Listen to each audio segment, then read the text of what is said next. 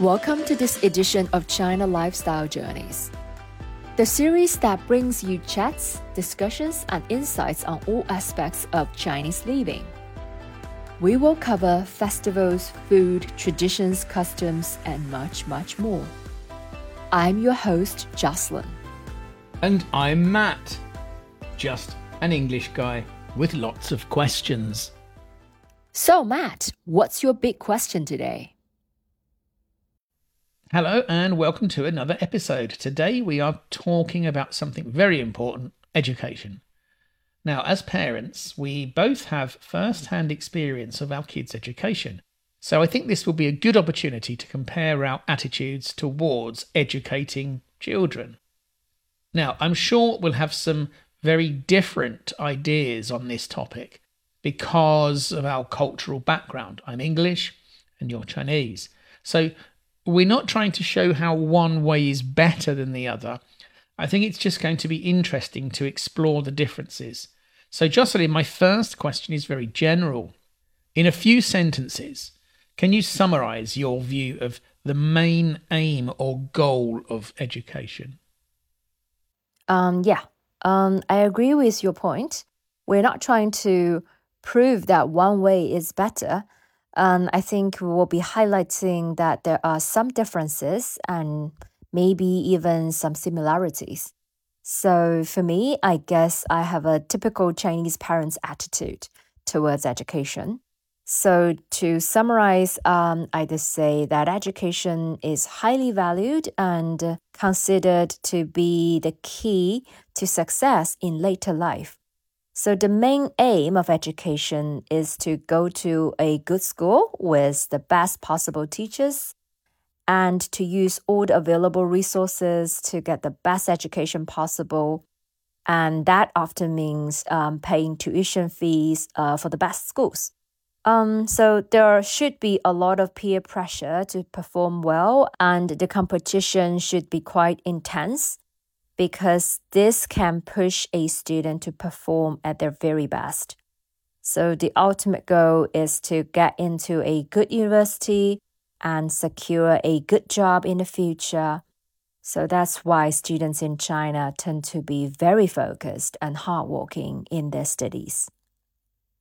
Now, that's interesting, and it does differ from my answer. I would say that generally, for most parents in the UK, education is also important, but I think there's a greater emphasis on developing individuality and creativity. We encourage students to find their own passions and interests and to follow them within the framework of their education. And then these passions might lead to future career decisions.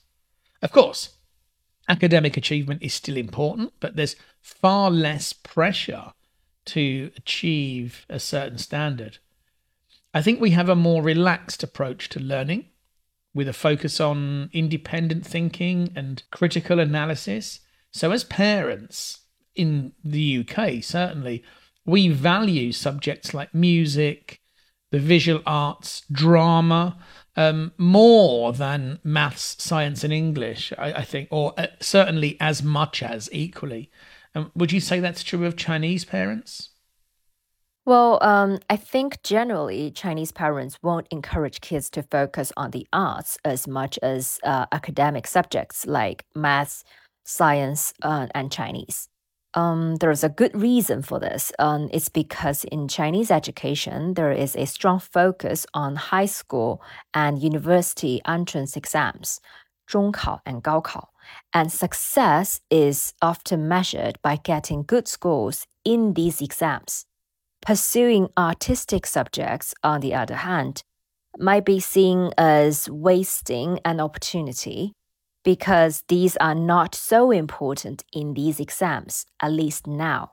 So, um, for this reason, Chinese parents can be quite controlling when it comes to their children's education paths and choices. So, they may try to influence their kids' decision making and even completely control it, as they believe it's their responsibility to ensure their children's success so while individuality and creativity are valued, academic achievements and a secure future are often prioritized above all else.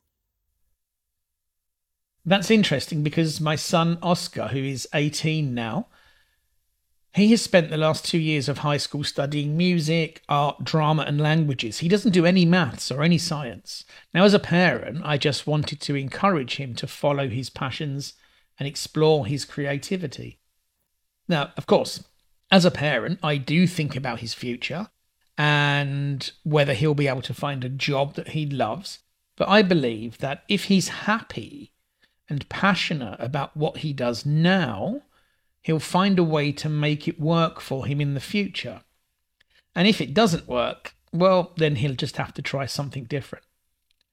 And I think maybe that works because we have a less competitive society. So if you take one path, if you don't succeed, usually I think within the UK system, you have um, quite a good opportunity to try something different.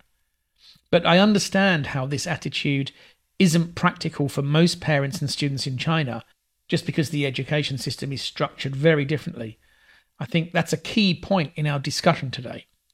Our attitudes as parents are shaped and influenced by the education system that we experienced ourselves and the learning environment our kids are in today. Yes, that's a great point. I think it's important to understand that our attitudes towards education are shaped by our cultural and social backgrounds, experiences, and the specific education system we are a part of. Well, uh, I totally agree that creativity and individuality are important. Um, the education system in China is structured differently, and therefore the emphasis is more on academic achievement and getting into a good university to secure a good job in the future. It's not that we don't value the arts, it's just that pursuing them may not be the practical choice for many students in China at this moment. Ultimately, as parents, we all want the best for our children. And I believe that our different attitudes towards education reflect our best intentions and efforts to do the right thing for our kids in our very different contexts. Well, that's it for today. We hope you enjoyed this episode. Thanks for listening. We hope to see you again next time. Until then, goodbye. Stay wise.